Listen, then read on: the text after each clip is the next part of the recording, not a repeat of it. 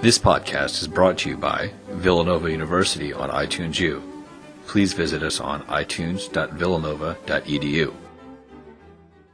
Hi, everybody. My name is Catherine and I'm the Assistant Director Undergraduate Research in the Center for Undergraduate Research and Fellowships. Welcome to our first ever Responsible Conduct of Research workshop undergraduates. Um, something new that we are doing this year, um, and going forward, this will happen every year. So we thank you for being our guinea pigs, our test audience, um, and for your patience in registering for the CITI course and for appearing today. Um, so first, I would like to introduce Dr. Kel Weeder, who is the Assistant Vice President for Research and Strategic Initiatives. He will give us a few words on the importance of RCR, which stands for Responsible of Research, um, and why it's so important here at Villanova and in, in general for the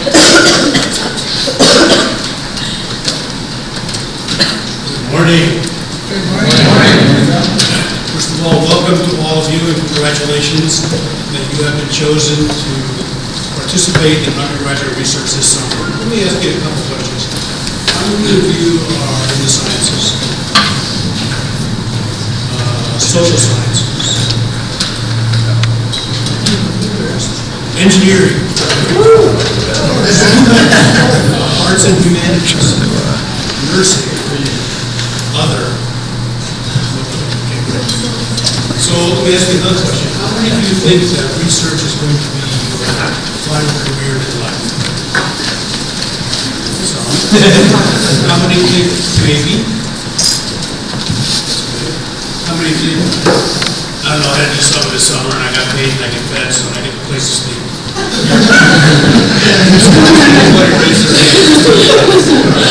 It doesn't matter. At this stage of your, your life, probably don't know what life ahead in 30 years, uh, 10, 10 or 15 years from now. So I will tell you, this is my 31st year at Villanova University. Means you weren't even really good in your parents' eye when I first came to Villanova. Your parents might not even known each when I first came. Uh, So anyhow, going to do undergraduate research this summer under the mentorship of faculty to share a couple of thoughts about research. To me, to become a researcher, doesn't matter if it's arts or humanities or social sciences or engineering or whatever, it takes three things. It takes skill, it takes talent, and it takes passion. At this point in your life, you may not know which of those things you have. Skill is something you have to learn. That's something that your, your faculty member advisor will help you develop skills over the summer, appropriate to whatever area you're be doing. And the development of skills is a lifelong thing in research. You keep developing new skills as you go along. Talent is another thing. Talent is something that you either have or you don't. It's an innate thing. And at this point in your life, you don't know what you have because you're just getting started. At some point, if you're going to be a researcher for life, the light bulb is going to go off and to say, I can do this. I have an ability to do this. This is what I'm going to do. That might not happen this summer, but don't worry. Uh, And the last thing is passion. Again, this is something that probably develops over time, but the the unpassionate researcher is not going to be a very good researcher. You have to love whatever you. If you're studying the behavior of ants, you love it. Person next to you goes. It doesn't matter. It's your thing, it's your passion. So just opening comments about research. Why we're here today is to have a formal session on responsible conduct, conduct of research. And I will say that the credibility of research, whether it's your research or my research or Dr. Ortega's research or graduate student research in your laboratory, depends on that research having been done with 100% integrity and 100% responsibility. And at this point, you may not know exactly what that means, and that's the subject of today's research. But especially in a school like Villanova that values truth, values honesty, values integrity, is infused throughout your undergraduate curriculum. It's especially critical to us that our undergraduate students, our graduate students, our postdocs, and our faculty all understand what responsible conduct research, public research means in the 21st century. And so that's why we're here today, is to have this formal training. I'm absolutely delighted to see so many of you here. When I first came to Villanova, this room would have five people. That was 31 years ago. So the university's investment in undergraduate research has grown dramatically. I thank you all for being here, uh, I wish you all the best this summer as you undertake your your research projects. At this point, let me turn it over to to the other people who are running the program. Thank you all again.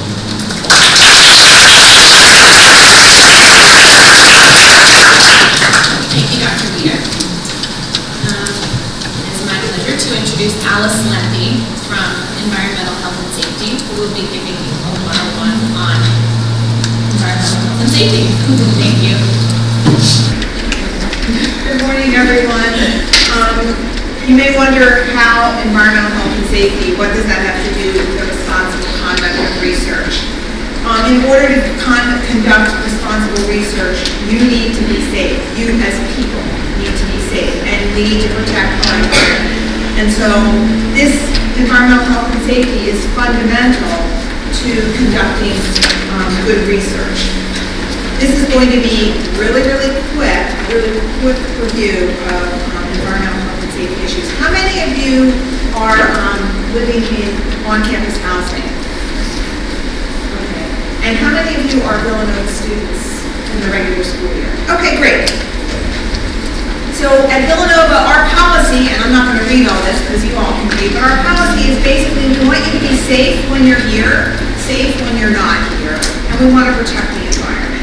So we want everyone to go home at the end of every day in the same condition that they came in, which is uninjured in any way. So, a couple of safety basics. The most important thing is what do you do when there's an emergency? And you might think, oh, there's not going to be any. Mm, not necessarily. Now, I'm going to see if I can. This is kind of an eye chart.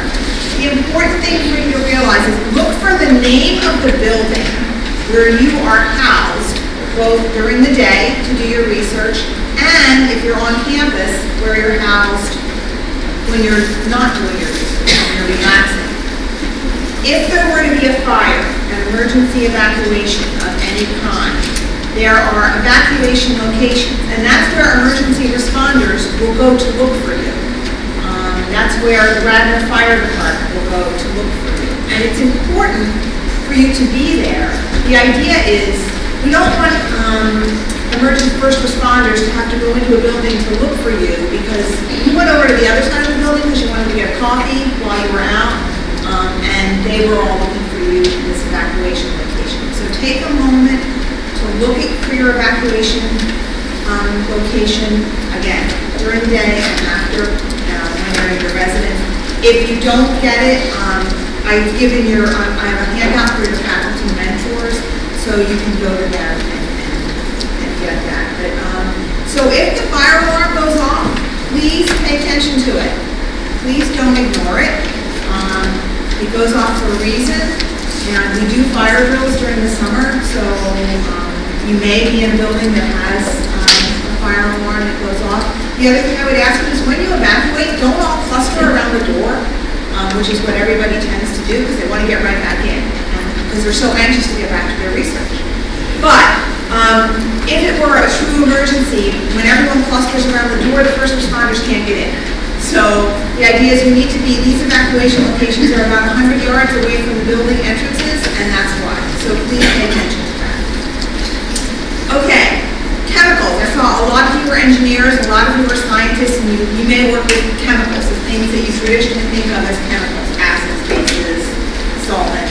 even for those of you who are in social sciences or humanities of some kind, you work with chemicals because OSHA, the Occupational Safety and Health Administration, defines chemicals very, very broadly. So when you use a copier, you're working with a chemical because the toner is a chemical. If you are cleaning in the kitchenette, I know everybody likes to. If you're cleaning up in the kitchenette, the product that you're using is identified as a chemical So this information applies to everyone, not just engineering and science students. This topic is called hazard communication. You may have heard of something called right to know, which is basically, this is your right to know about the chemicals that you're using. You need to be able to find chemical information if you need it, which includes a safety warning, protective equipment, and first aid. So that's the whole point of this topic. This is a topic required by law uh, for all employees. Since you're getting paid as part of your research, you are considered an employee for the summer. Okay, this, there's three groups that have responsibility for this. Chemical manufacturers, Villanova as the employer, but you have, you have responsibility as well. We're going to go through what your responsibilities are. And these responsibilities are spelled out in the law. So it's not just me saying, hey, you have to do this. Um, This is the law. So what are Villanova's responsibilities? That's why we're here. We have to have a written hazard communication program, and we do. And it's on our um, environmental health and safety website, and your mentor will have a link to that. Um, We have to inform you about the regulation and the existence of our program, which is what I'm doing right now. We have to have a chemical inventory. And we have an inventory, an online chemical inventory of all the chemicals at Villanova, whether it's, you know, sulfuric acid or Windex. We have them all in an online inventory. All chemicals have to be labeled, and we buy them from the manufacturer label. That's part of the manufacturer's responsibility to label their chemicals. And we have to make safety data sheets available safety data sheet, we'll talk about that a little more in a minute, but basically that has all of the chemical information on it. We have an online um, database of over 300,000 safety data sheets that's available on our website. But if you can't get to that for some reason, the easiest thing to do is Google the name of the chemical with safety data sheet, and it's the first thing that comes up.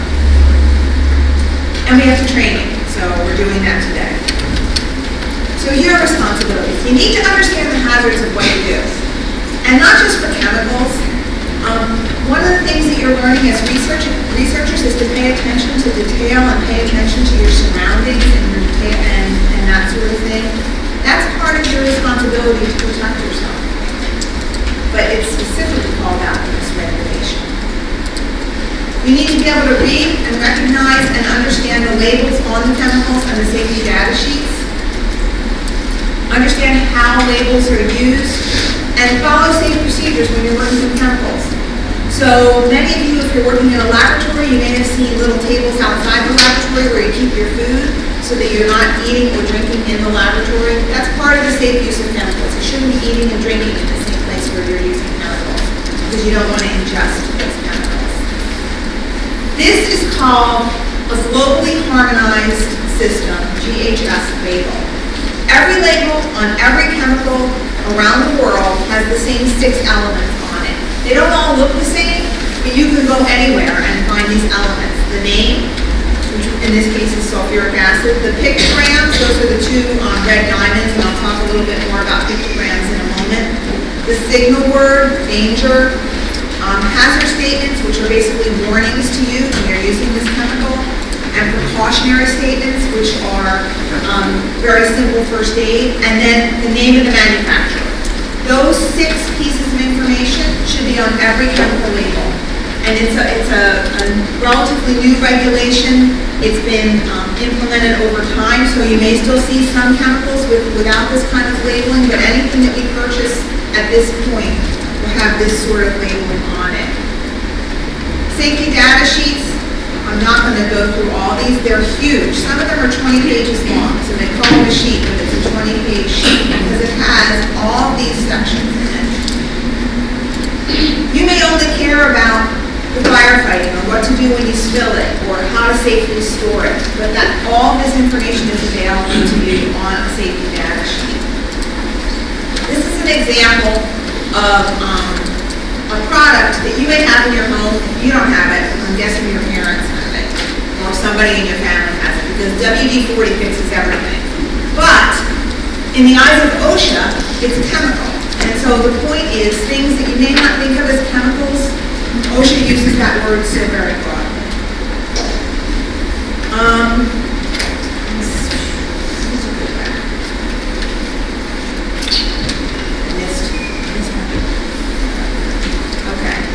Um, I want to talk a little bit about personal protective equipment, which is basically, what are you wearing if you're in a laboratory?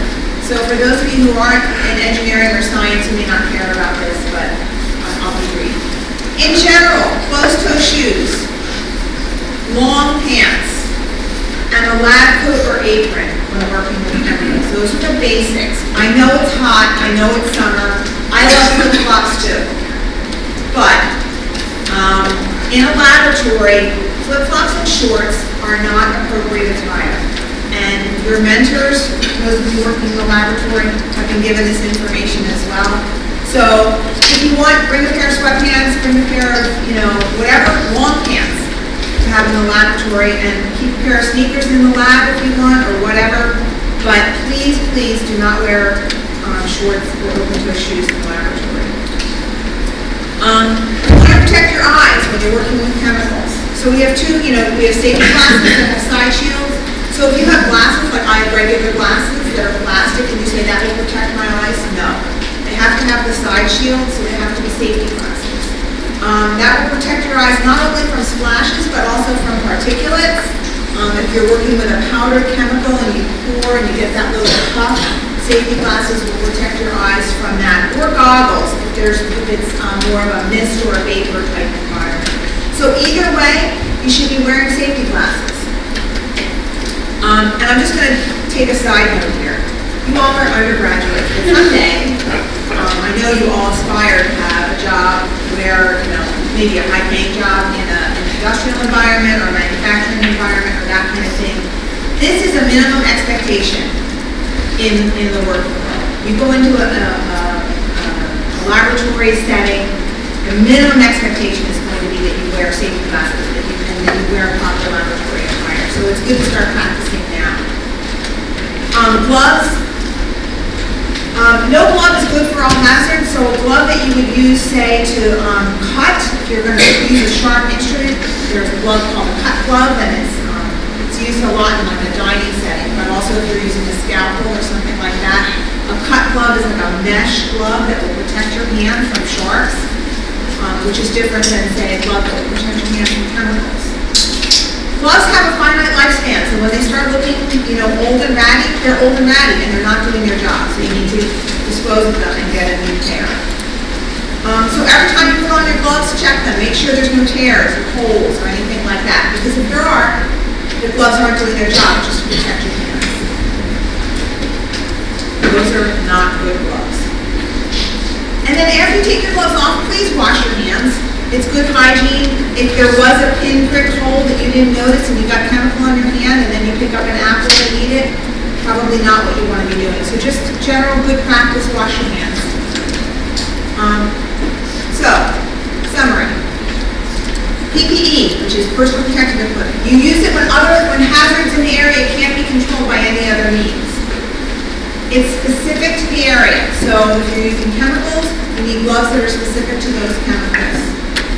It should be in good condition and stored in a way that will protect it. So don't just throw your safety glasses all over the place because if they crack, they're not doing their job for you when you wear them. And your faculty mentors will ensure that your PPE is available and that you wear it. Very, very important. So the last thing I want to talk about is if you do get hurt, please let someone know. Tell your faculty mentor if you get hurt. No matter how small you think it is, there's a couple of reasons for this. The first one is if you get hurt, um, Villanova has insurance that will pay for your medical treatment. So, you know, you don't want to call home and say, I need a couple hundred dollars because I went to the ER. Um, if you want to call home and ask for a couple hundred dollars, don't ask for a right? Um, besides you scare your parents. Um, but uh, it's important to report them. And the other thing about reporting injuries is we in environmental health and safety look at the whole scope of injuries and look for trends. So if we see a certain injury happening over and over again, or even just two or three times, we start to look at that, that process, that procedure, that area, whatever the case may be, so we can prevent somebody else from getting hurt. So it's really important to let your faculty member know that you've. Just a little bit on the environmental. If you're going to generate any waste, and this is particular in a laboratory type setting, make sure you know how to get rid of it. Um, pouring chemicals down the drain is not done. And um, so proper waste handling is really important.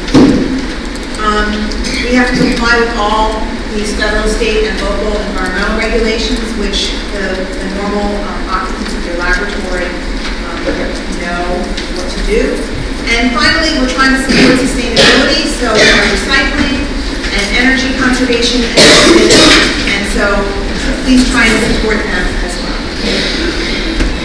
Now, you might need some additional training if you're working with a particularly hazardous chemical or with a process that's a little more hazardous, and that should be between you and your faculty member. That's specific to what your research is, we're not going to touch on that, but please go back to your faculty mentor and ask, um, so that you can be safe in everything that you do.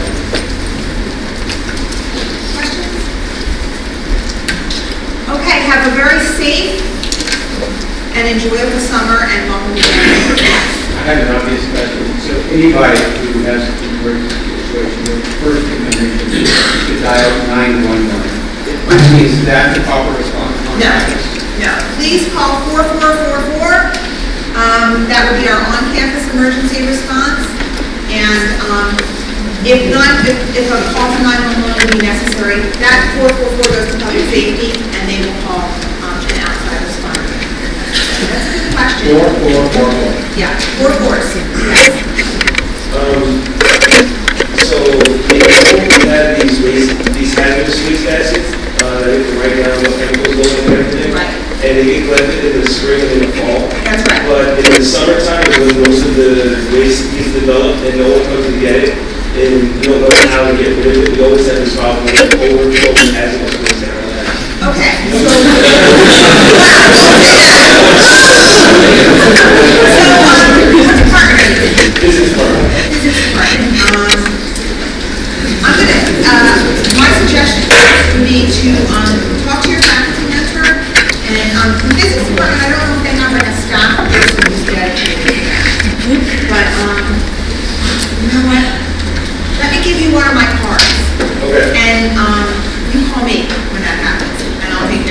thank you. That'll be easier. Other questions?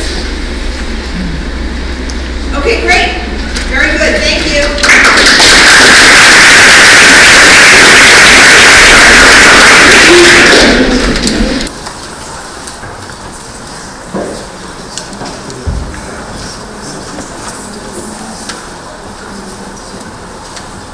Thank you, Alice. And we have handouts that Alice has left us, so um, we'll distribute those to everyone um, as, when we take our break, we'll hand those out, and you will have that information in your copy. So now we're going to move on to the CITI um, modules that um, we're asked to register for. Um, Part of the responsible conduct of research course is, of course, that all researchers, um, graduate students, faculty are required to, um, to take as part of their occupational, um, I guess you could call it professional development, but really as a, it's a compliance issue. It's something that the university requires. Um, so the first topic, the first module that we're going to um, review quickly is um, research ethics and society. So this is probably the broadest uh, topic that we'll cover, and um, it's a little abstract, so um, bear with me and tr- really try to place yourself in the shoes um, as a researcher um, within the broader context of research and society. So, overview, um, researchers have social responsibilities. You may not think of your physics research or your chemical engineering research or your humanities research as um, a really big, huge part of, um, of the world or really um, of the development of knowledge. But each researcher does have an obligation to act in the, the best interest of the public. So, in the end, you really are trying to enhance um, quality of life um, and the world in and of itself. You're trying to create something good.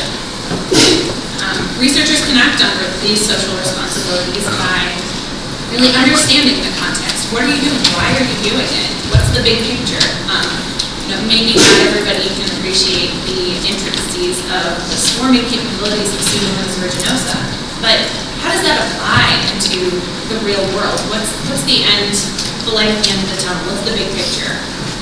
um, by carefully designing and selecting projects, so thoughtfully designing experiments, and engaging with the public and communicating why what you're doing is important. So really the takeaway point is that your research, whatever it may be, does go beyond your lab, beyond your computer, beyond your work-funded project. It goes, it it fits into part of a bigger picture. So along with these responsibilities come your expectations, both professional and public. So public expectations may be more clearly stated um, within codes of ethics or um, handbooks that are um, established by um, colleagues or by professional associations. And you as emerging professionals, I would urge you all to take a look at these. Um, They're different for every profession, for every subfield. So take a look at the codes of ethics, what's expected, what, what may be something that you haven't thought of yet. Um, It's worth engaging in that early. Um, The earlier you get involved, the better, and you might learn something new. In terms of public expectations, um, the public expects researchers as people who have advanced knowledge, advanced skills, and who know a lot more about X topic than the average layperson. Um, you're expected to act in the public good. It's anticipated that researchers are doing something to improve this world, um, which may seem intuitive to you, but it's, it's a really important thing to keep in mind as you conduct your research. It is part of something larger than itself. Um, and then also there's the, the topic of the fact that your research, you don't know the outcomes of it, and that's a risk, that's an inherent risk in and of itself. So with that comes a great bit of um, responsibility. So how are you going to act on this?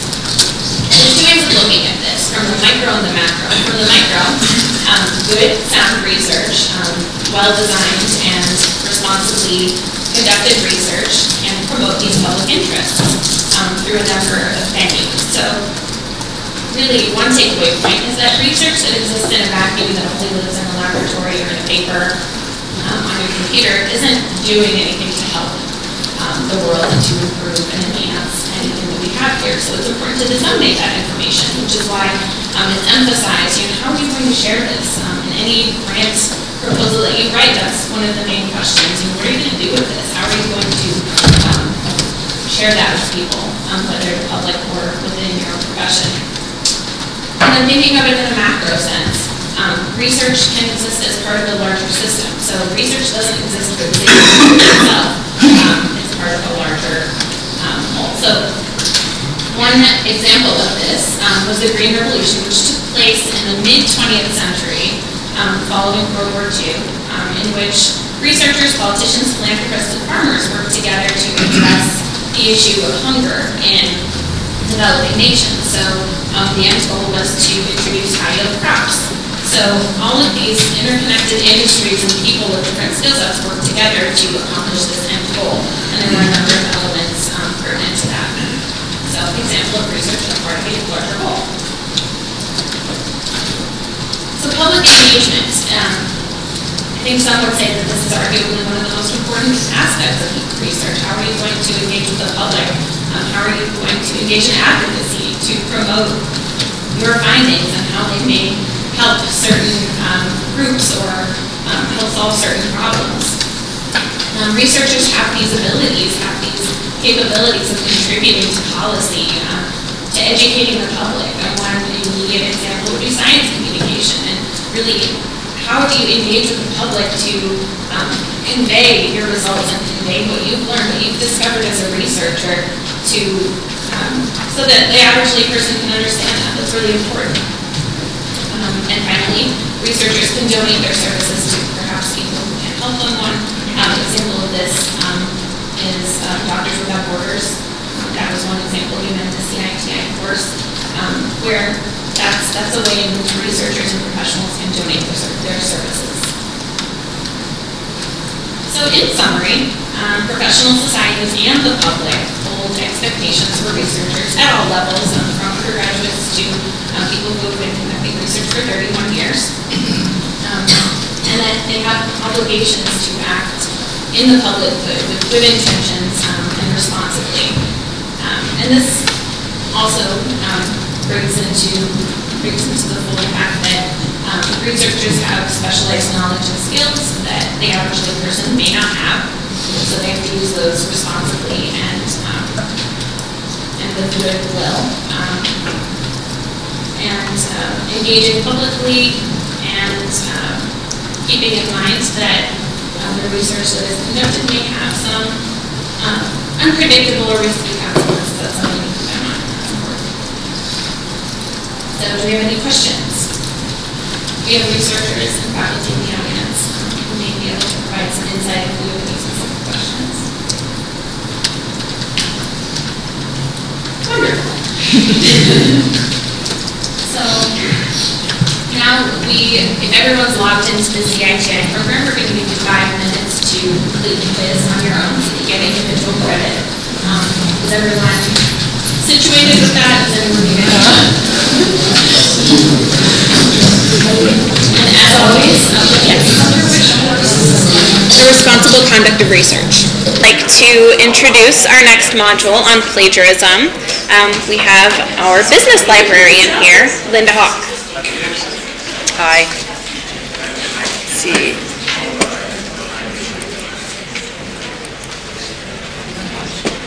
Okay.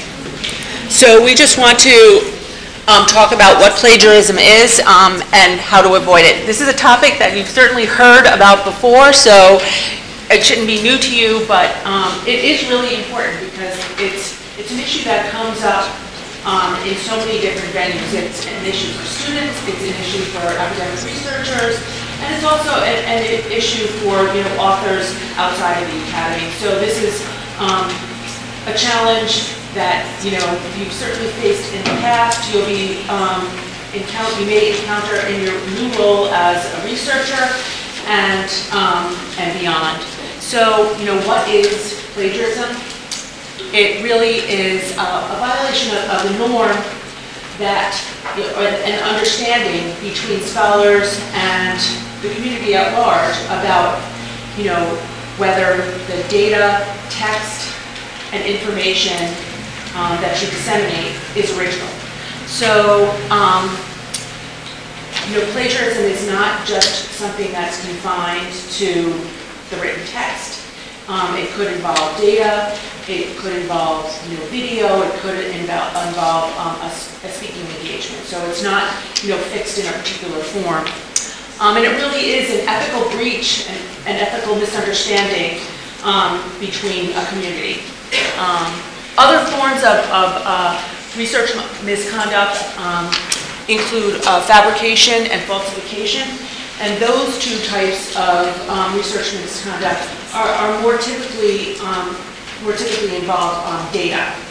But plagiarism is something that can apply to the spoken word, the written text, or um, data itself.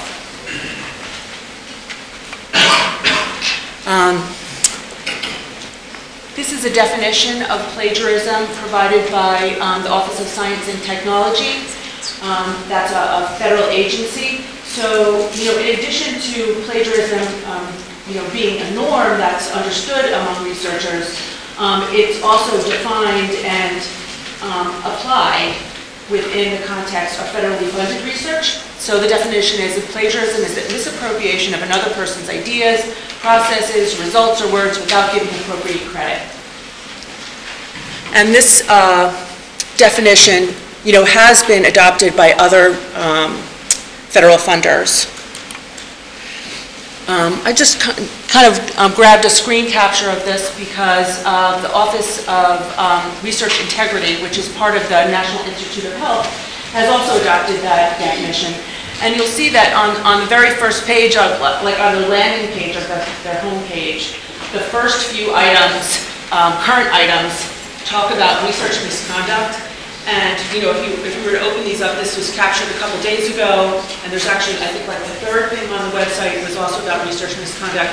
There's descriptions of, you know, situations that happened where federal funders um, engaged in research misconduct. So, um, in these instances, it talks about, you know, it summarizes what happened, who engaged in the research mis- misconduct, and then, you know, talks about what the ramifications of that are. And in- in these instances, typically, the researchers are prohibited from engaging um, or receiving federal funds for research research, research for a particular period of time. That, those are the, you know, those are typical um, penalties. As a, as a student, you're probably used to the penalty, or you're familiar with the penalties um, at Villanova, and if you're not, um, you should be, there's um, an academic integrity page that describes what the process is um, if there's an instance of of plagiarism, and it's probably a good idea to familiarize yourself with that. Okay, so, you know, you know, who can commit plagiarism or who can engage in plagiarism? It really can be anyone. So um, just because you're, you're, uh, you know, a research assistant and you're not, uh, you know, a principal researcher, that doesn't mean that you can't engage in plagiarism. Plagiarism is something that can happen um, or, or be engaged in by principal researchers, by faculty, by students. Um, It can really be any, anyone. Um, There's also, there can sometimes be a misconception that plagiarism can only happen, you know, in a published research paper or a book. And that's also not the case, especially in the context of federally funded research. Um, The, the idea that plagiarism um, happens, it it can happen, you know, not just in something that's published, but in, in any kind of scholarly communication, including um, grant application or any communication within the, the, um, that context. So um, it's not just for a paper that you submit for publication. Um, And there, there's also, uh, I think, maybe a misconception too, that plagiarism is really just about the written text. And, um, and I think that that maybe stems from copyright.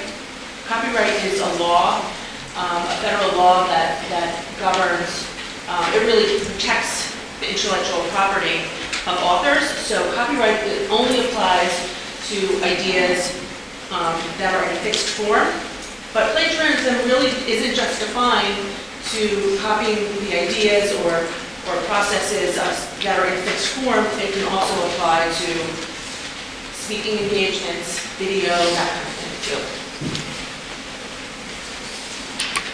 Okay, so how do you, you know, avoid plagiarism? I think, you know, we're all familiar, you need to um, provide proper attribution for other people's ideas and and recognize them, and, you know, for the contribution that they're making to the work that you're doing. So how do you do that? Um, Use citations, um, use quote- quotation marks or offset text that is a direct quote.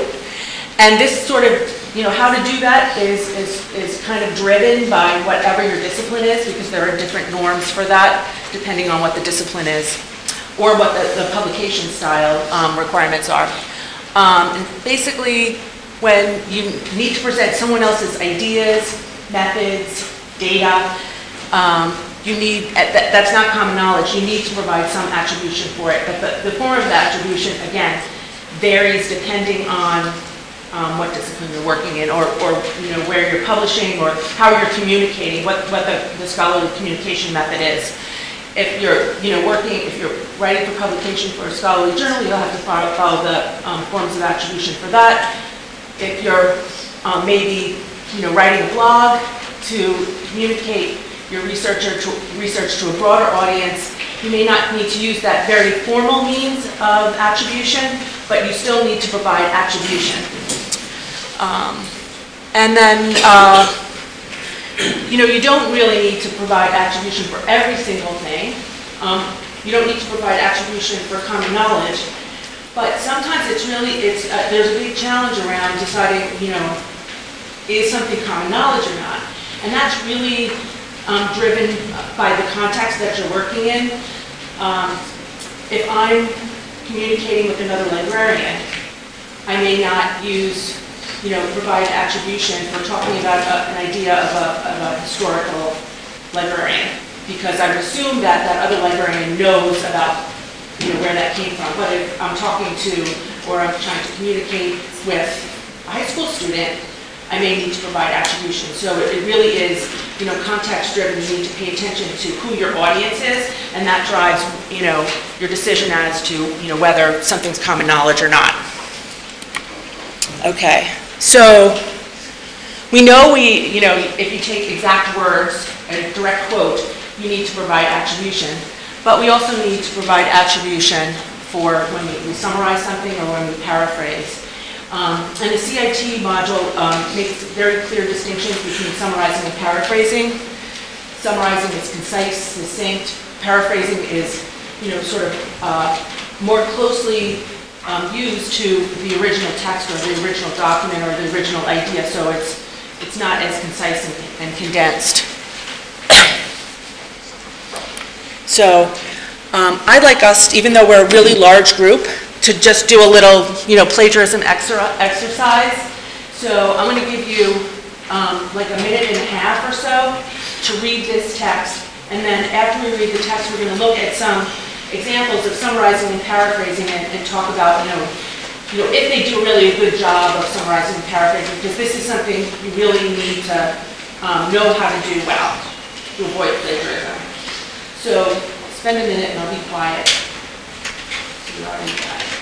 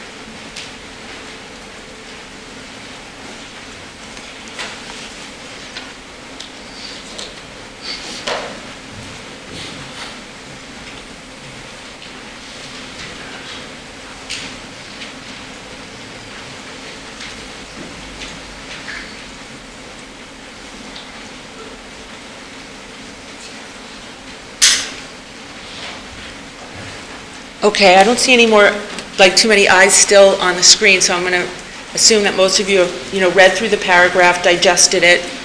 Um, And then, what I'd like you to do, I'd like us as a group to do, is take another moment and look at this passage. And what, I'd like to talk about whether this is a good summary, paraphrase, or maybe not such a good summary or paraphrase, maybe, you know, plagiarism. Um, Let's just consider this passage now that I think, looks like from your eyes, everyone's had a chance to read it. Would you say this is a summary of the original text or a paraphrase?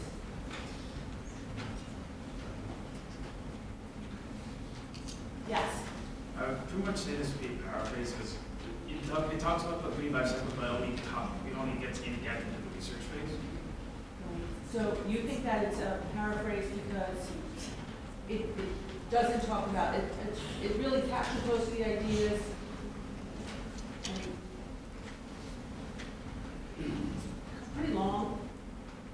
Any other ideas? I would have said summary, because it seems to make certain assumptions about the reader's knowledge of these things. It doesn't, it doesn't specify information about the first three life cycles. It seems, seems to think that the reader will probably know what those are.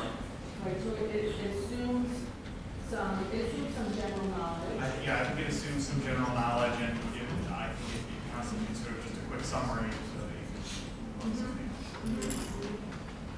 Other ideas? I'd say summary too, because it doesn't, doesn't say the main points, I think it explains the basis and the world, the data's created, and then Right. it says that it has to be managed. Okay. And now, um, would you say that this is plagiarism, or do you think this is a, a, a good ethical example of providing attribution for that original text?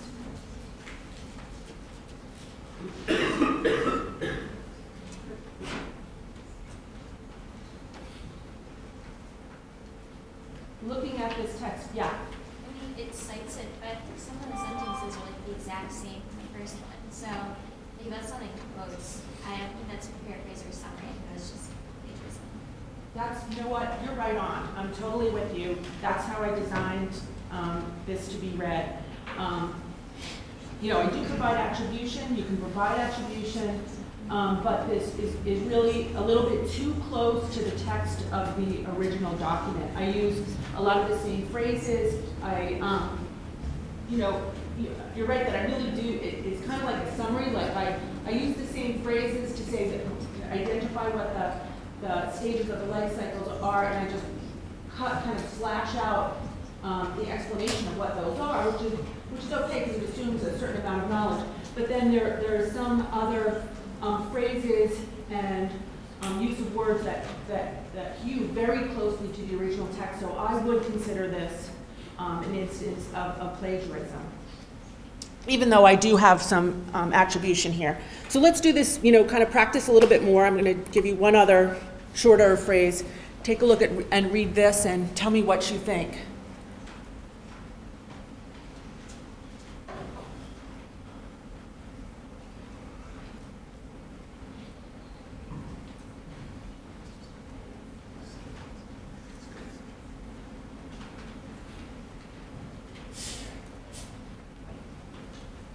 I'd I'd like to object to the, to the um, characterization of the preceding as plagiarism. I understand re- recalling all that I read, that in fact there were direct quotations, but a page is given, and I assume at the end of the article, a citation, the person who is reading this can look and see.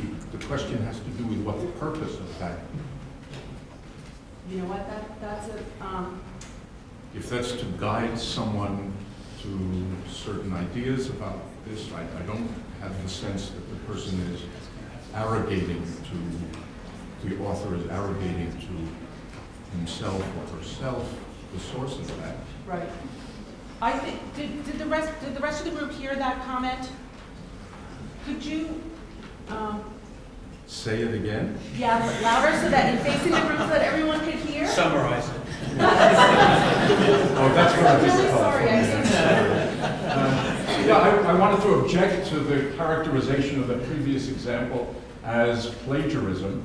I, it would depend in my mind on the purpose of that citation. I recognize, as I read it, read it through and reran the video of the longer uh, excerpt, that there were direct quotations, but it was a summary, and if it's meant to guide someone rather than um, asserting authorship, the page reference with the full citation at the end of the document allows the reader to go and see the entire passage and You find it's, it's efficient.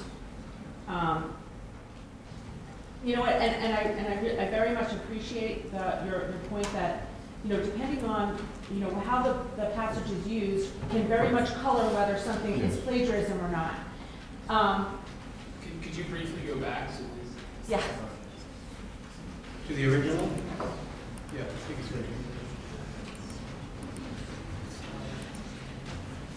the original? one more. Right.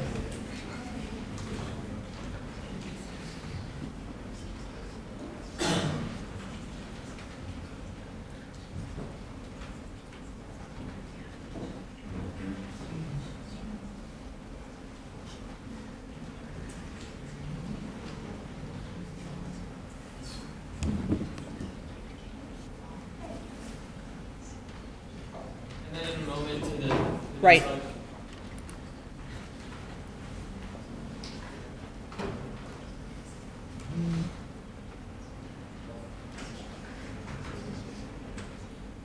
I suppose you could ask to put quotes around it and put ellipses. Right. I think, I think that the, um, I think that what you bring up is really important because um, plagiarism is not always really cut and dry. It's not always an instance of, you know, someone didn't provide any attribution at all. And so I, I really, I, I, I don't agree with, with um, your assessment. I, I agree with um, your point that plagiarism can be um, very much dependent on the whole, uh, whole context, and you don't have, this is like pulled out of context. But yes, one other. So a question sort of along that same line.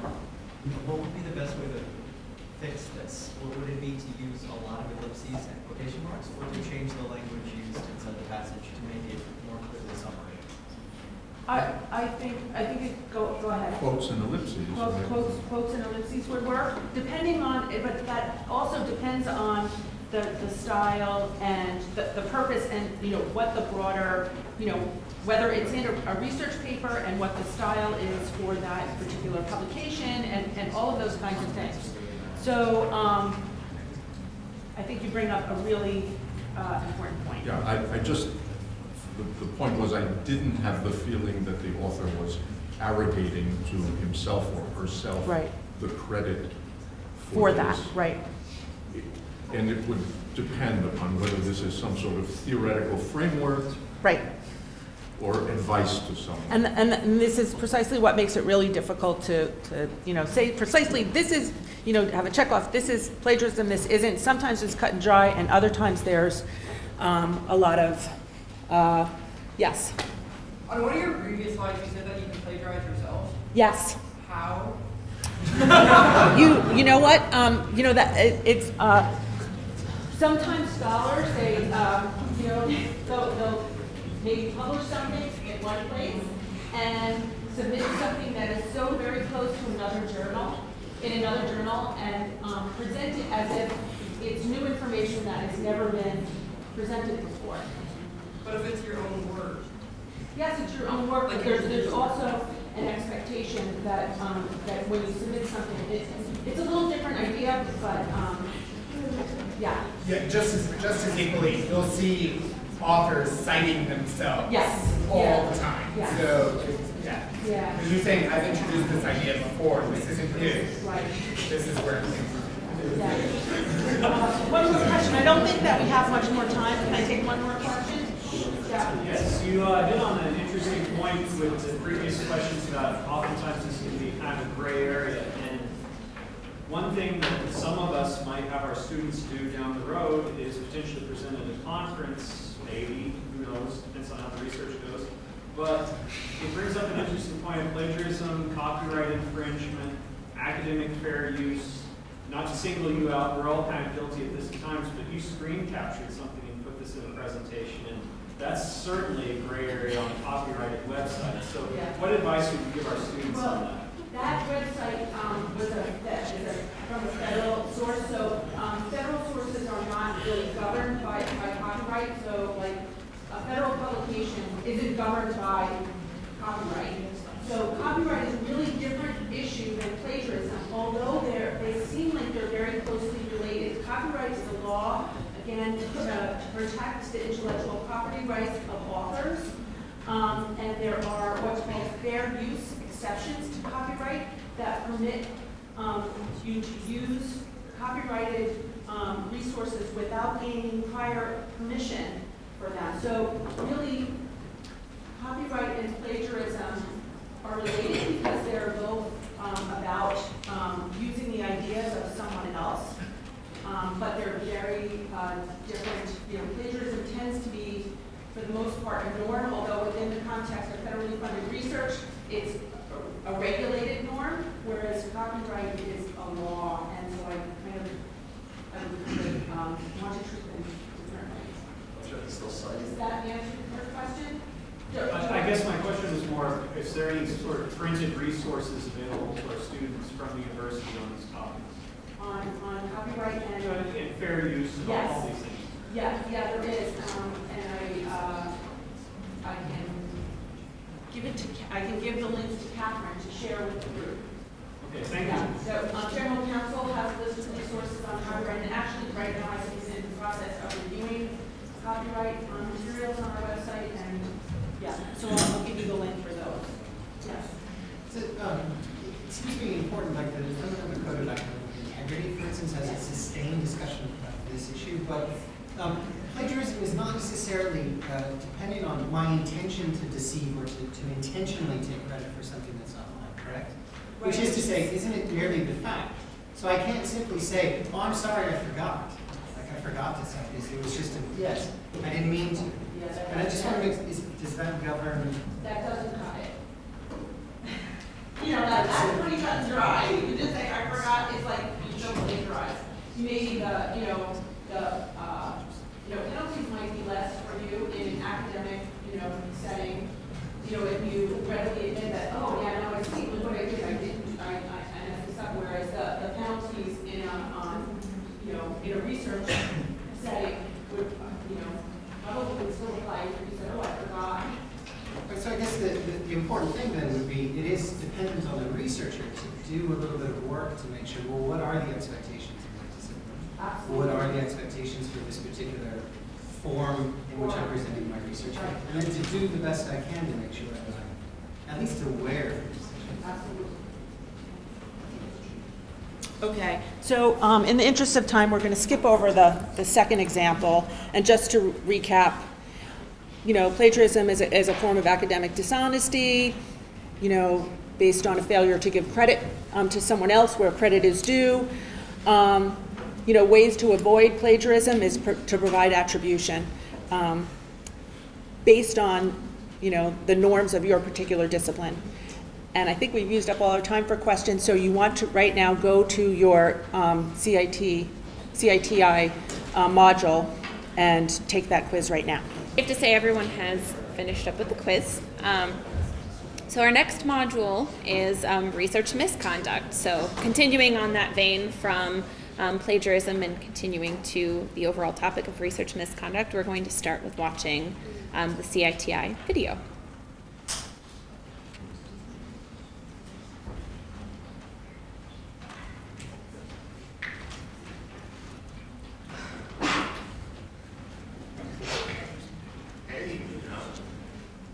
We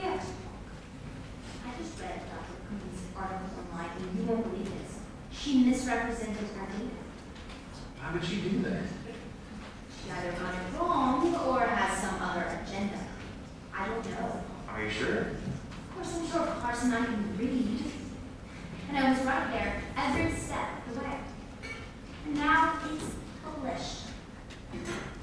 I should turn her in. Not wise. What if she's caught? I could go down with her. I've got proof, remember? I made copies of everything, even her private notes. Also not wise. Under the circumstances, I'd say it was a very good move. I'll bust her to the chair, and we'll see if she gets tenure now. Listen, you know you can't admit you had copies of the data, right? I suppose, but that's not the point. She got it wrong, and I know it, so I need to speak up. Jonah, trust me, you don't even want to start that kind of mess. You're still vulnerable till you defended your dissertation. Besides, I could follow you your whole career. Don't sink your own boat. And but what about the truth? Absolutely. The truth should live. How about correcting reading the first article after you've had your PhD? Perfect. Well, thank you, that's perfect. I can live with that. So, how's the transcribing going? Okay. And that's the least of my worries. I'm encoding the interviews I did yesterday, and again, there doesn't seem to be evidence for the descriptors we're looking for.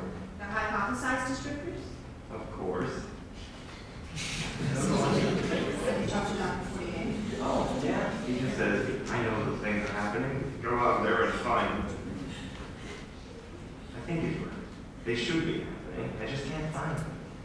Hey, these interviews are with the same classroom, but on different days, with a very different number of kids in attendance. So the data is probably unreliable anyway. Maybe you can use that as a reason to throw out the interview results to this point and take a week to figure out what you need to get what you want. Well, maybe. Certainly haven't gotten over the tools I've been using. You're right. To rethink. To be clear, Dr. Filio, usually it is his the now. Let's see. I've got a few more minutes. Maybe if I look over the questions. That'd be great. New set of eyes.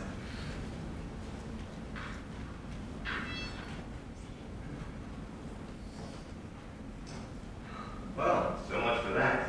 And I quote, serious waste of breath money, exclamation point. Keep everything in, make it work. Double, exclamation points. And of course, it's far more important than being accurate. And once again, truth wins.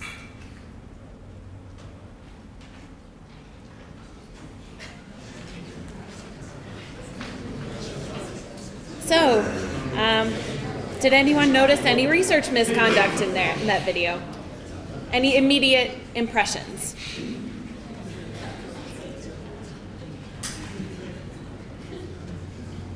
No immediate impressions? Lots of talk. What about making copies of private notes? Does that seem particularly ethical?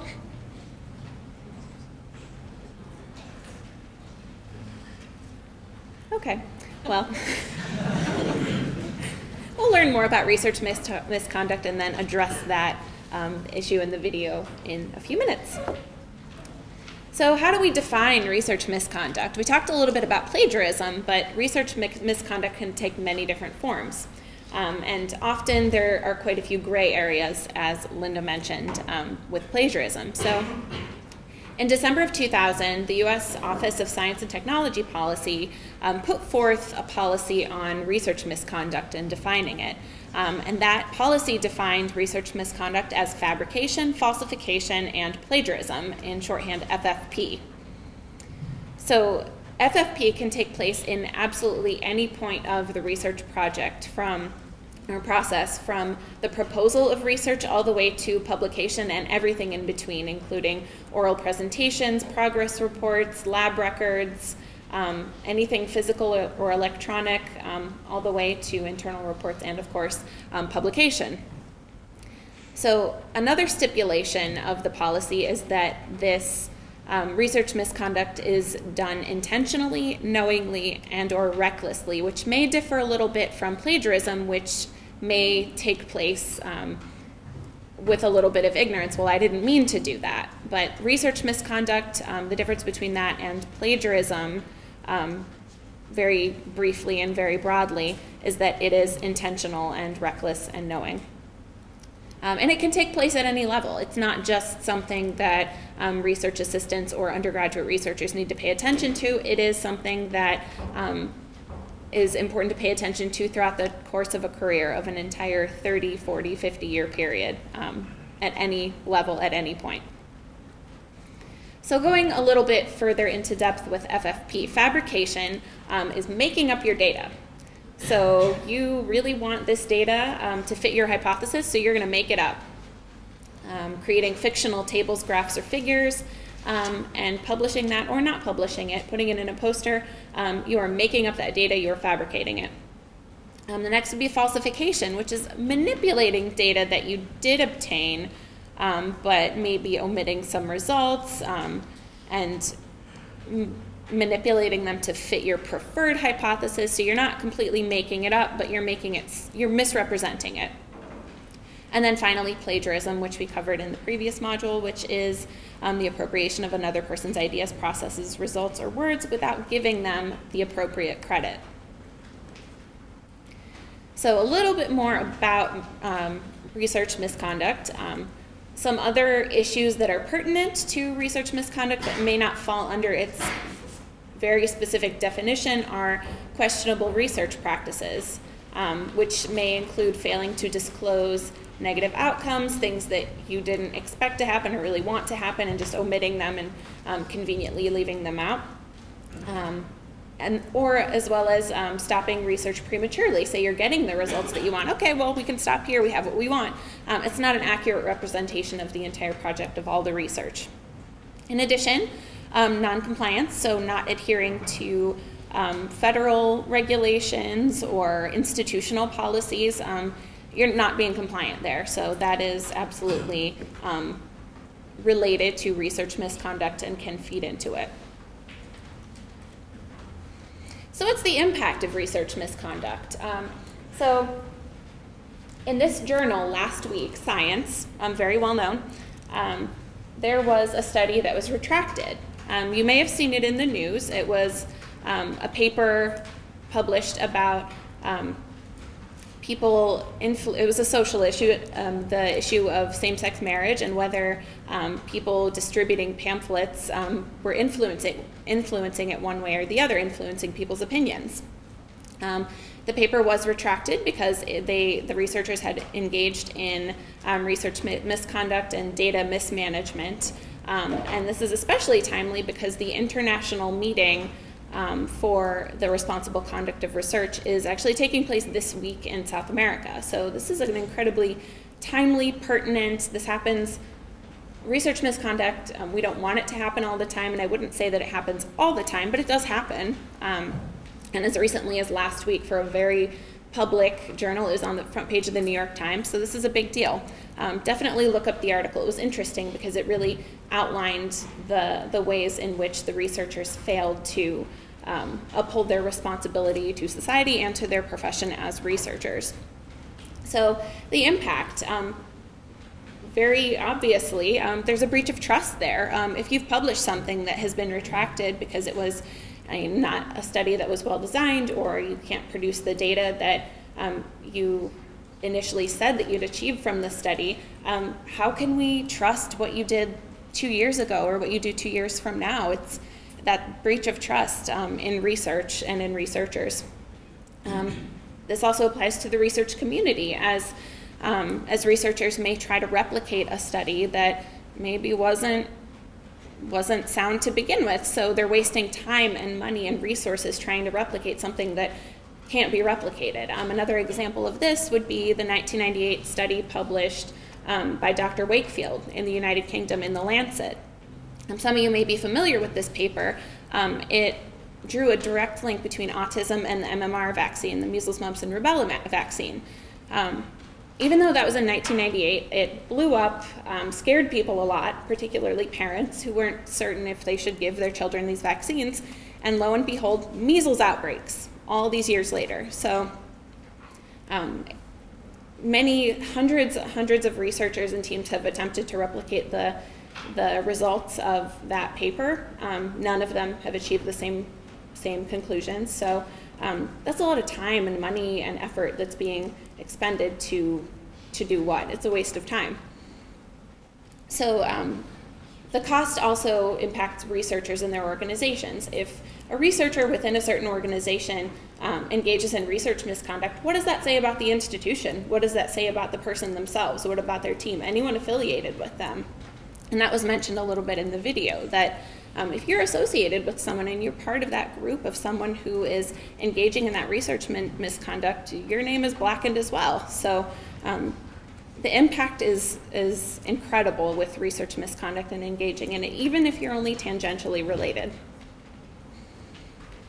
So, how do we prevent this? Um, this is something we want to prevent. No one wants to um, engage in research misconduct and get themselves and everyone they know in trouble. So, some of the ways that this can be prevented is um, institutions having policies surrounding um, research misconduct and guidelines and spe- specific um, protocols that they need to follow.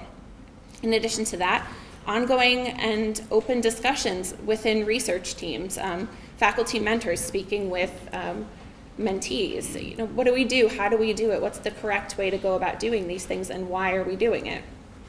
Um, discussing roles and responsibilities. Who is responsible for collecting what data, how, um, what's the plan, um, and open communication surrounding um, responsibilities. And then finally, another um, way of preventing research misconduct can be um, periodically verifying the data collection methods, making sure you're getting what you want to get in the way that you said that you were going to get it, and just making sure everything's correct. So, when allegations of research misconduct um, do come about, which they do um, at any level, um, the federal research misconduct policy that I mentioned before um, describes a few phases that typically will take place um, in response to these allegations. The first being an inquiry. So, an assessment of whether this is valid, whether this actually happened, and whether an investigation needs to take place. Following that, an investigation can take place um, in which you know data is collected about um, the allegation and and an entire picture is created to to represent what happened, what didn't happen. And then finally, um, the third step in the process um, is a review and just making sure um, which actions should be taken, um, what's appropriate for the situation. So, in summary, um, research misconduct can field in absolutely any field of research, any subfield, um, at any level. It's something that, um, like I said, we don't want to believe is so commonplace that it's happening all the time everywhere, but it can happen anywhere and at any time. Um, organizations um, should have policies and procedures for handling these allegations of research misconduct when they do happen, and researchers above and above all have an obligation to avoid engaging in any kind of research misconduct or questionable research behaviors. And um, when in doubt, shorthand FFP, falsification, fabrication, and what's the P? Very good. Wonderful. All right, any questions? Okay. I really want a question. Uh, I, I'm, I'm reminded in this of the, because you you mentioned procedures that are appropriate for the research. If you are doing research involving human subjects, the research should be submitted to the institutional review board. But these lines are being blurred in a very important way, and I'm referring to um, an experiment that was conducted by the Facebook social sciences team, which was published a year or so ago. And it's a very interesting problem for, for me to think about. The Facebook social science team is uh, a, a group of researchers who are credentialed in social sciences who work for Facebook and have access to all of the large data sets that come from the feeds and what they did was to manipulate the feeds uh, to uh, control an experimental group of Facebook users, presenting the control group with their ordinary feed. But in the experimental group, they took um, they- they censored the feed so that it would either be biased toward things that were of negative em- emotional affect or positive emotional affect, to discover whether that would influence the resulting behavior, feeds of people in that group. So, without informed consent. Apparently, if you do this as a Facebook researcher, there are no institutional um, restrictions as to how you manipulate the, the behavior of the user. But the paper was published with co-authors, and the co-authors were from um, an Ivy League university, Cornell. Um, it isn't a question, but it's a point of the place where lines are being blurred in, a, in, in what I think is a very serious way.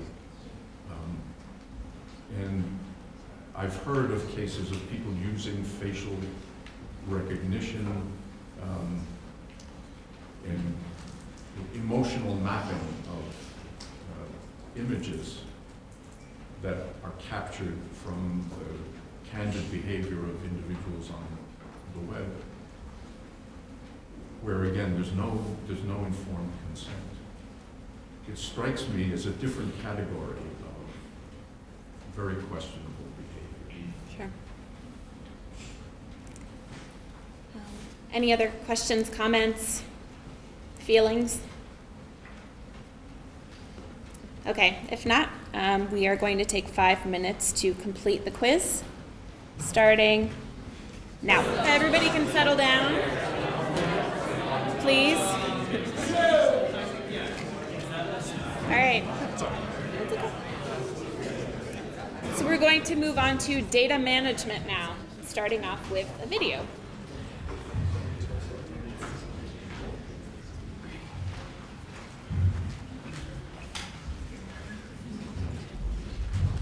Oh my, you really are the risk kids today.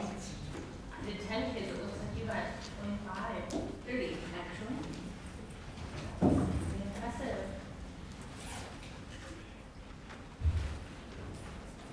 I love these kids. It makes me feel so good that we're doing something to help them. Yeah, that's pretty cool. But we're just gathering data, who knows what will come of it. Are you kidding? It's so clear to me where this is leading. The kids will get extra services because of this data. That feels really good. I am just about done with these. That should take care of what I need to do today. I can't stay. I have an interview at Creativity Plus. Oh, that's fantastic, Meredith. Good for you. Really race through that survey, though. Well, I have my own version of skip pattern questioning. See? Look. Right here and here, like this one. Why would a question about whether a student's parents are married or not have anything to do with what we're looking for? What you think is not the point. We're supposed to do the survey as it's written. We need to throw these out. And those questions provide ancillary data. You know yourself, Petra. In all the others we've done, the results have nothing to do with those questions. Don't break the rules. This study is too important. My time is important too. And we both know it won't make a bit of difference, except that I'm making a job at Creativity Plus. Don't you care at all about these kids? This study is so pivotal in getting them the services they need. I thought we were supposed to care about gathering accurate data, not trying to use the study to prove things we believe. That goes without saying. But if you jeopardize this study, those kids will lose big time. I gotta leave. So, are we gonna throw these all out? Get yelled at and probably lose our jobs, or what? Okay, let's not throw out this batch, but you need to promise to use the whole survey from now on. All right. All right. And we might want to slightly reword question number seven. When I use rarely instead of never, every kid selects A. And that's the best answer, the answer that's critical to getting extra services for them. Yeah, I suppose. I've go. Luck to you.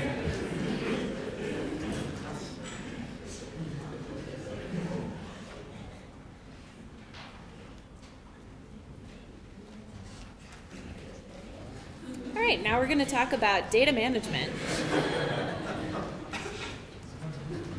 So data management is um, another module in the CITI program that is incredibly important because as researchers, you know that um, data is what makes the research. When you when you collect that good data, um, that's what helps you create a good um, publication or study. So um, data um, is defined as well, they represent information obtained by following a very carefully defined study, um, which um, the study is defined at the very start of the experiment prior to the collection of any data whatsoever.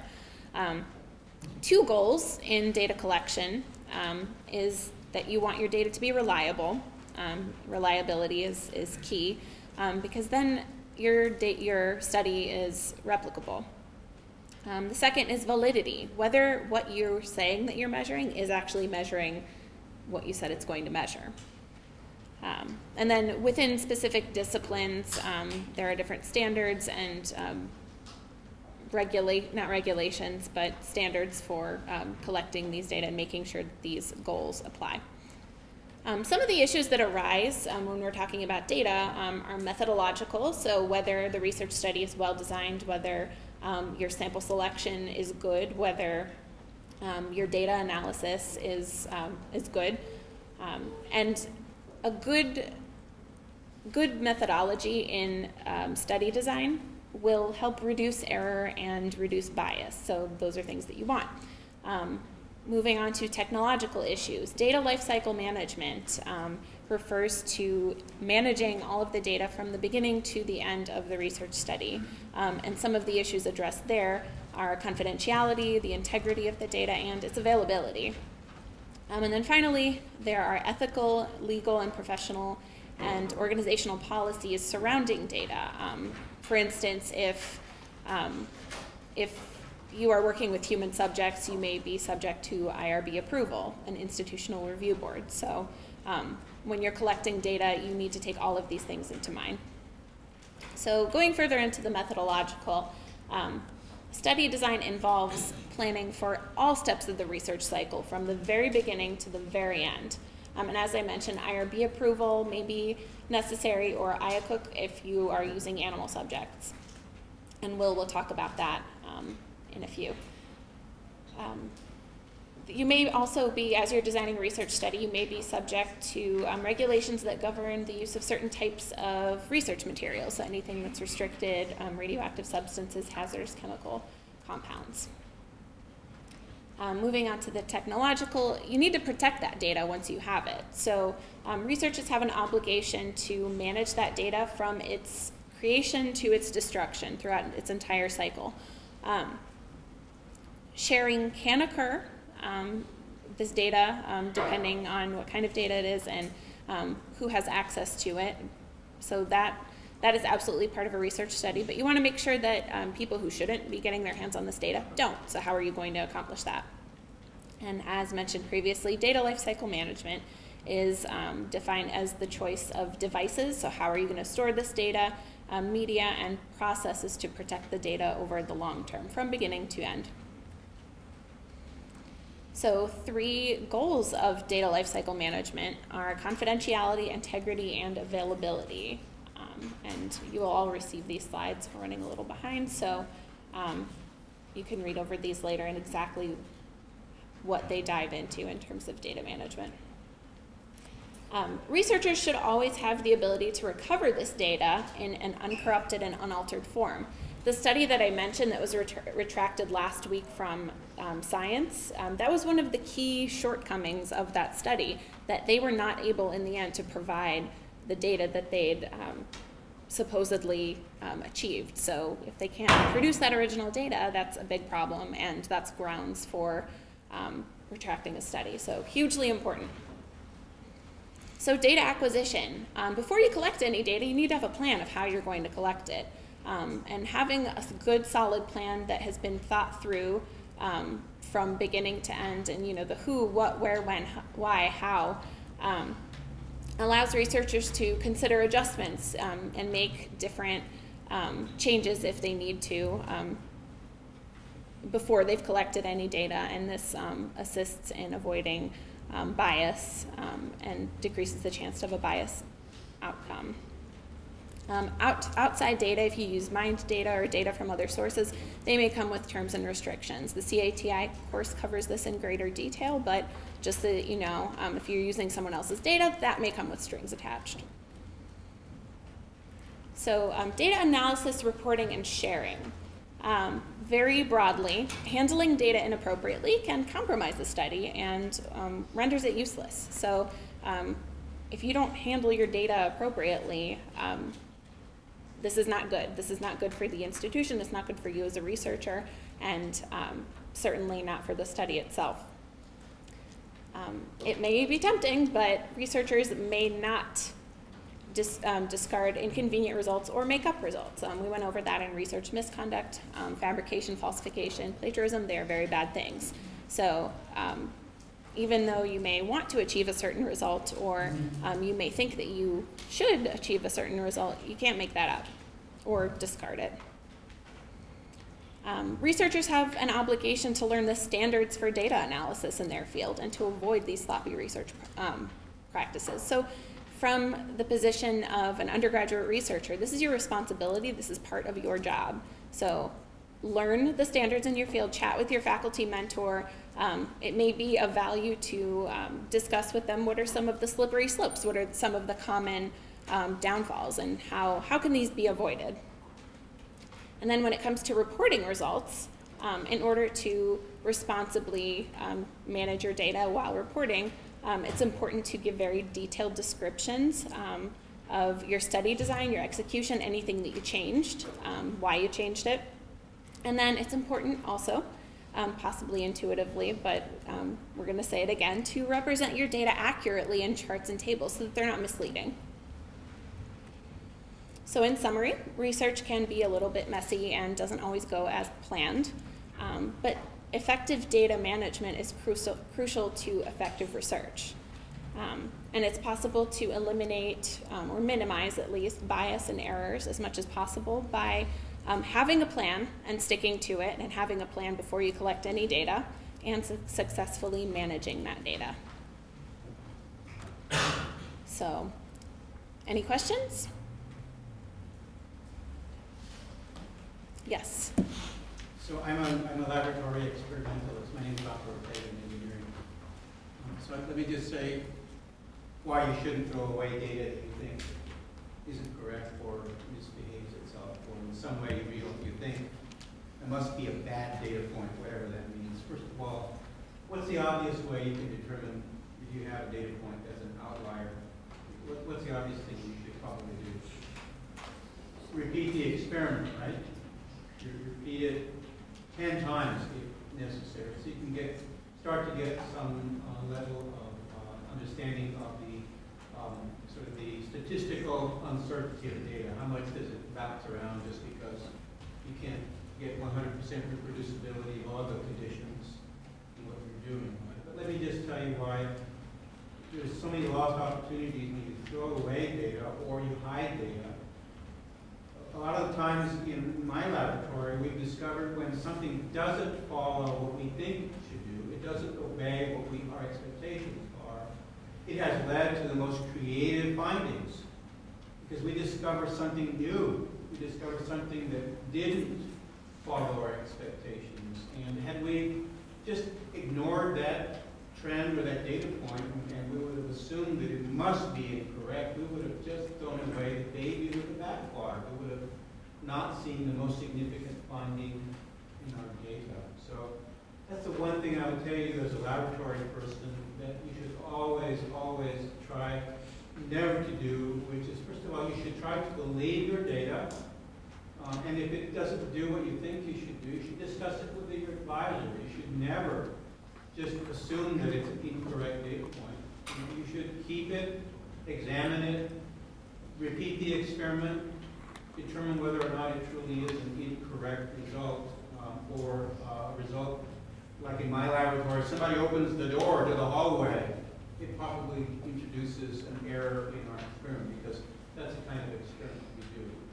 So I would just like to add that, because it's the most common thing um, new researchers um, encounter, which is their uncertainty about whether or not that data point is. Okay? Thank you. Any other questions or comments? Okay, no. So we're going to give you five minutes for the quiz starting now. Okay, time's up. Seems like everybody has finished the quiz.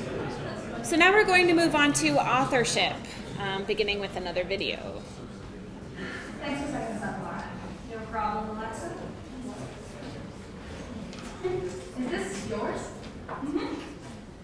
Can I take a quick peek? They must have just come in today. Haven't even had a chance to see. Oh, here it is.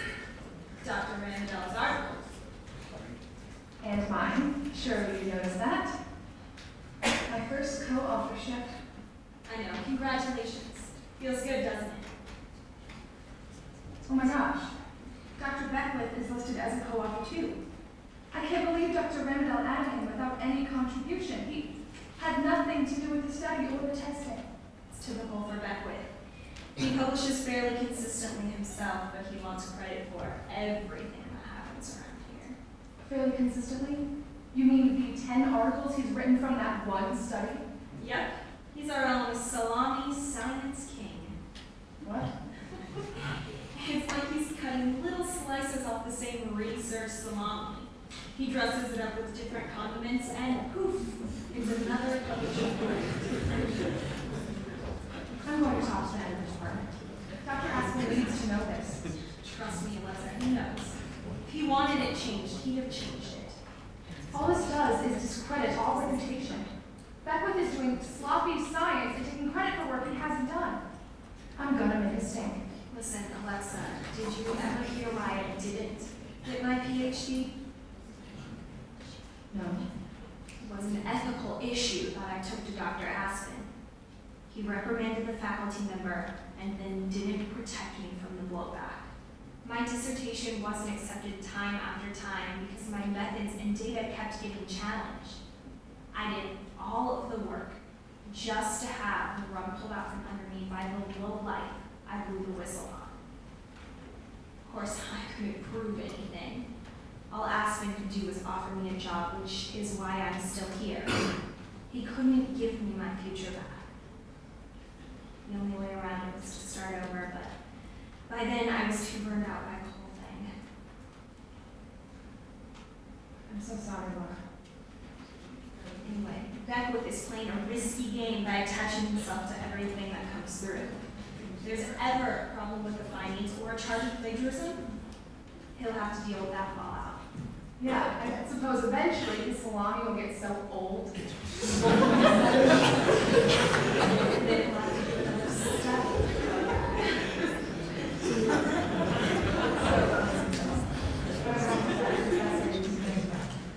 Oh, I kept track of. He left here eventually, but was hammered for a severe conflict of interest issue at his next job. I may have gotten my PhD, but he got what was coming to him.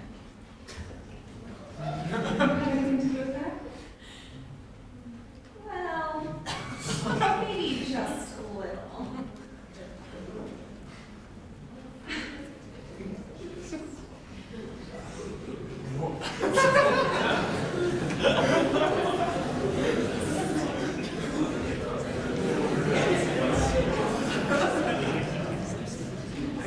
Which leads us to our discussion about authorship.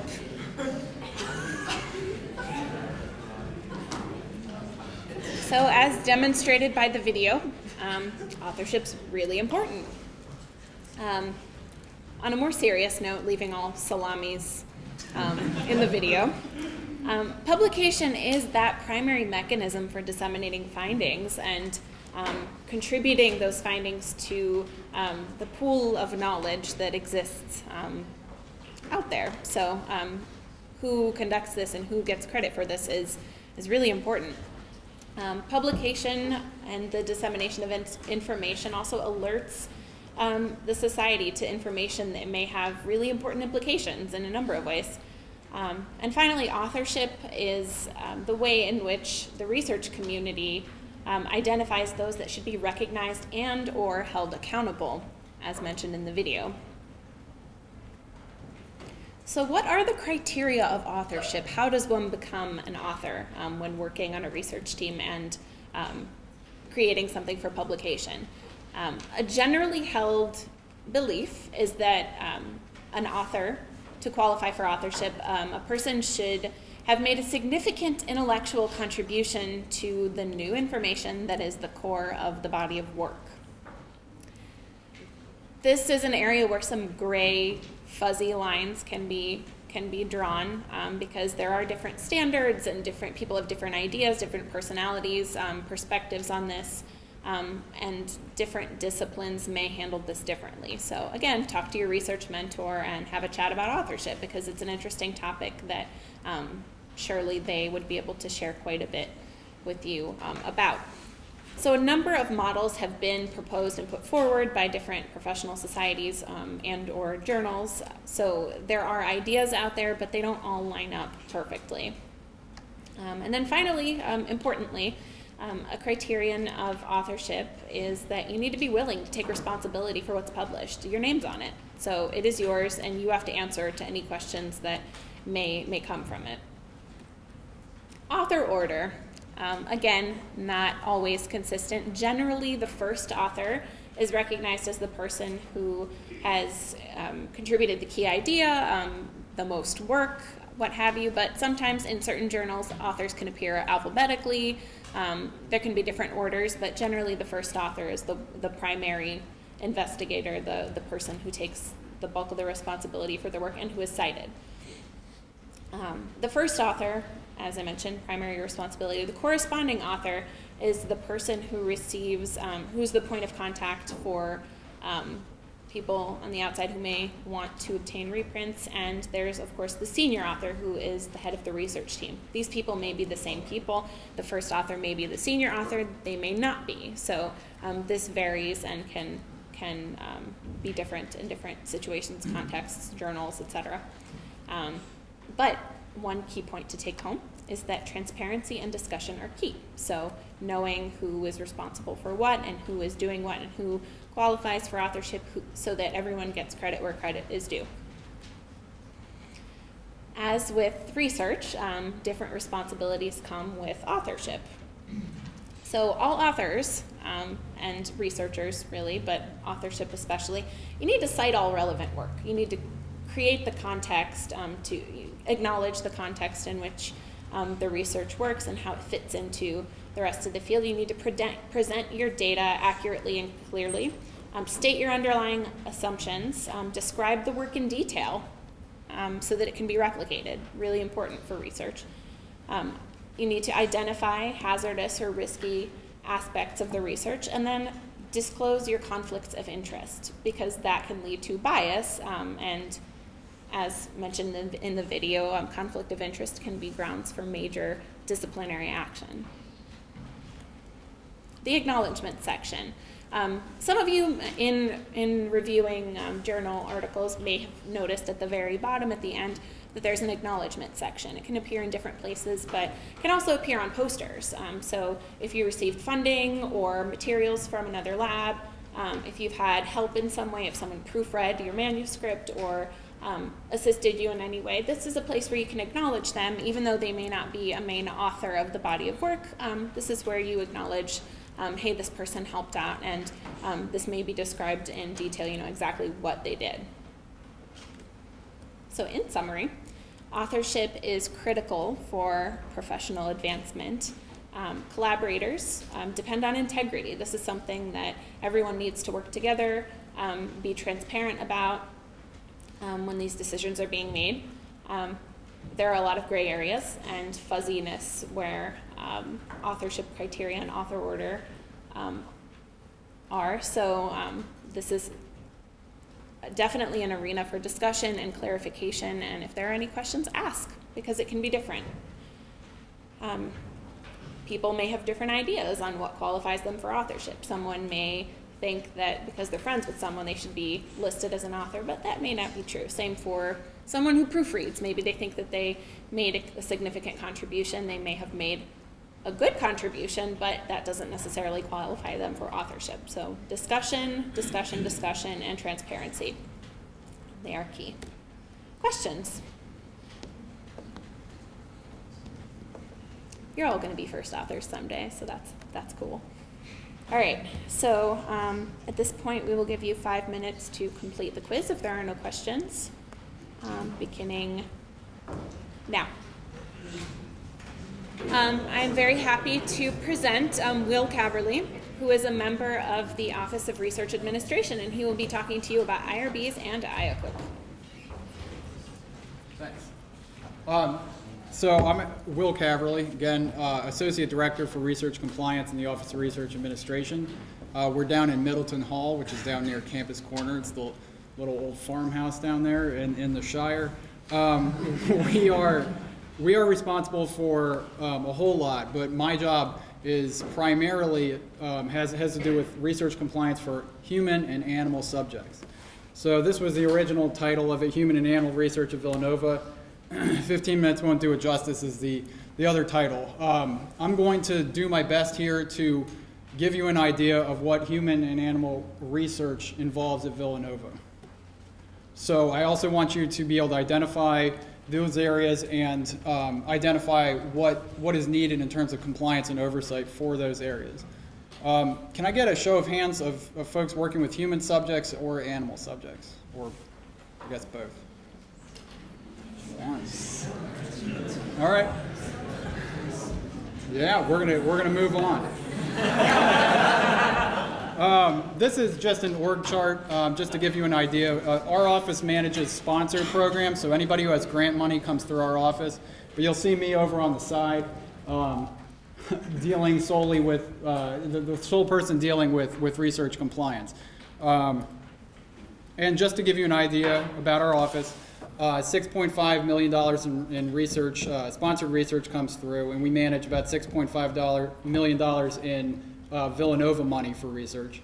We have 150 to 180 um, proposals coming through, 10 to 15 animals uh, protocols coming through the, uh, our office, 150 human subjects protocols are active, meaning people are working with humans in some capacity, and, um, and other agreements as well.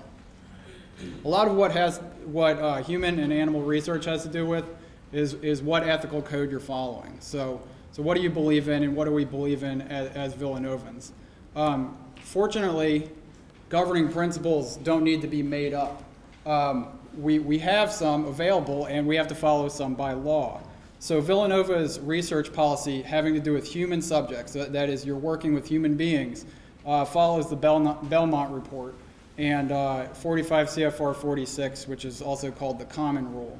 Um, the, the Belmont report lays out some, some very basic ideas for working with humans. What do I mean when I say working with humans? If you're surveying people, all the way to if you're attaching electrodes to their head, you're, you're working with human subjects. And you follow, everybody follows the same rules when it comes to working with human subjects.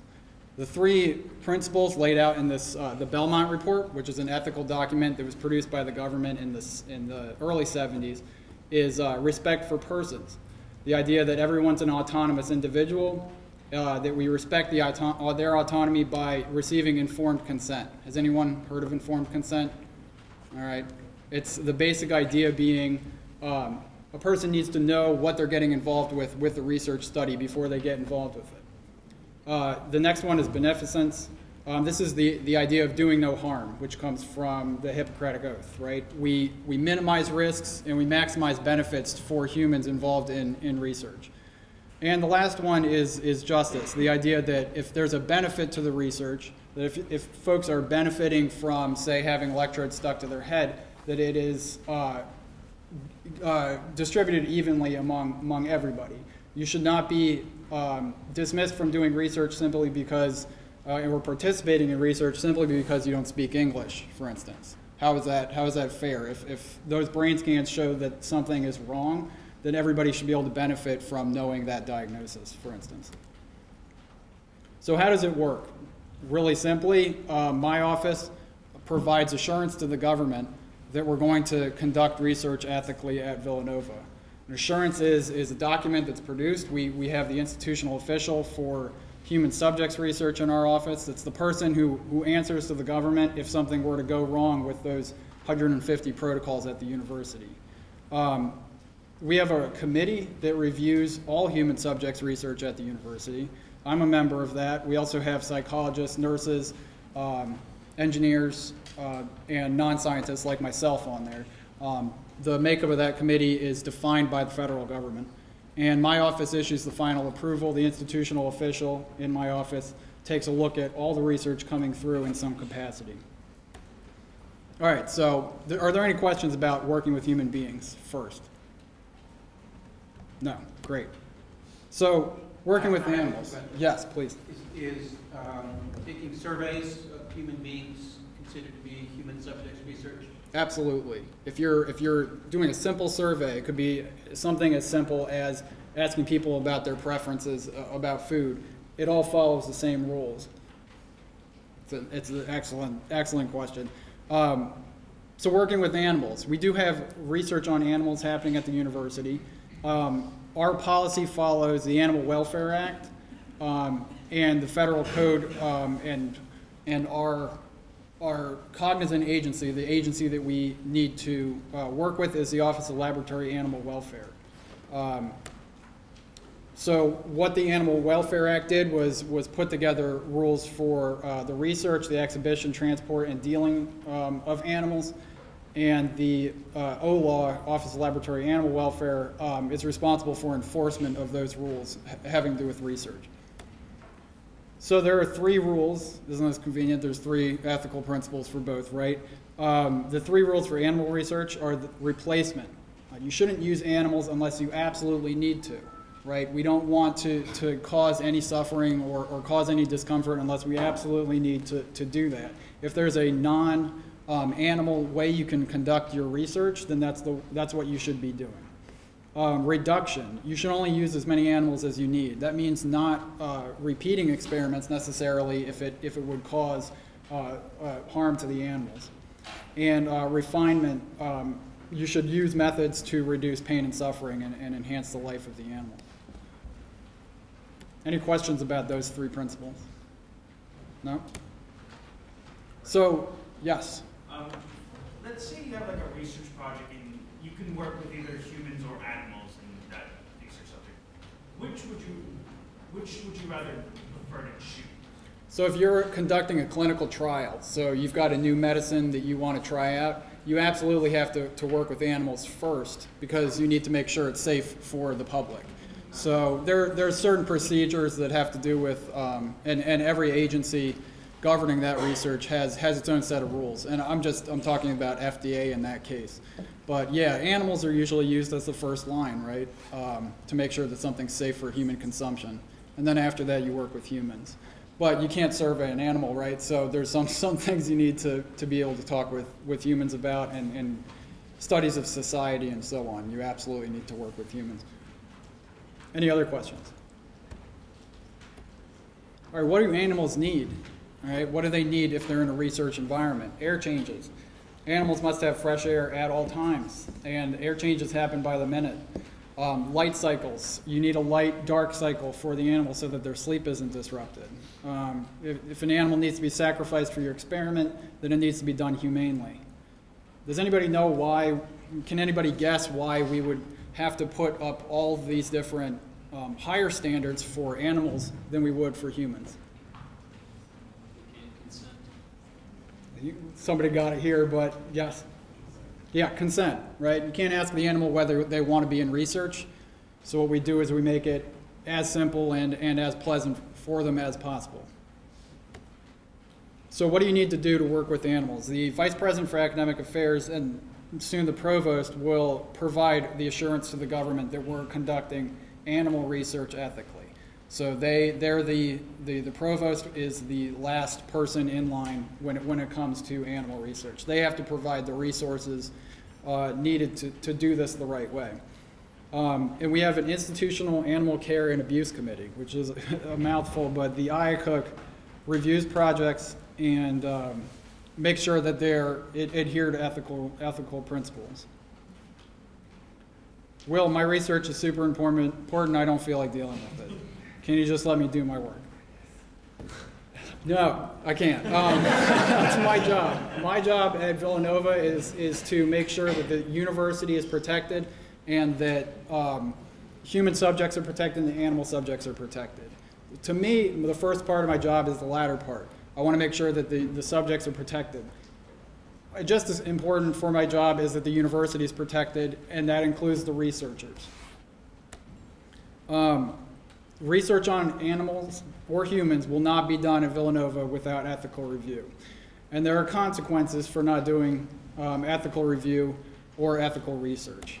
Um, I put up this slide before with um, the numbers and, and, and what we're doing in terms of research at Villanova. The federal government will shut down research at Villanova if it's done incorrectly. Um, it happens all the time. It just happened um, to one university having to do with, with conflict of interest. These are very important regulations that need to be followed. Um, and we shouldn't just do it right because the money is on the line. We should do it because we believe in, in doing it the right way. Um, so I just want to offer myself as a resource for, for these, um, these subjects, um, humans and animals. Um, again, my office is down in Middleton Hall. Uh, my name's Will Caverly. Go back to the front if you need to write that down. Um, but yeah, my, my, my position here is, to work with, with human and animal subjects. I also manage, manage grants as well, so that some of you might have met me already, having to do with that. Um, th are there any questions about human and animal subjects?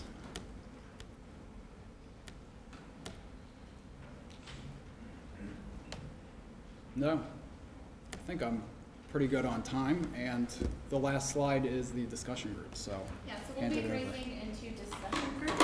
Um, so if you are an engineering student conducting engineering research, um, you'll be next door in one of two. Sciences stay here, and humanities and social sciences go down the hall to room one forty. Yeah.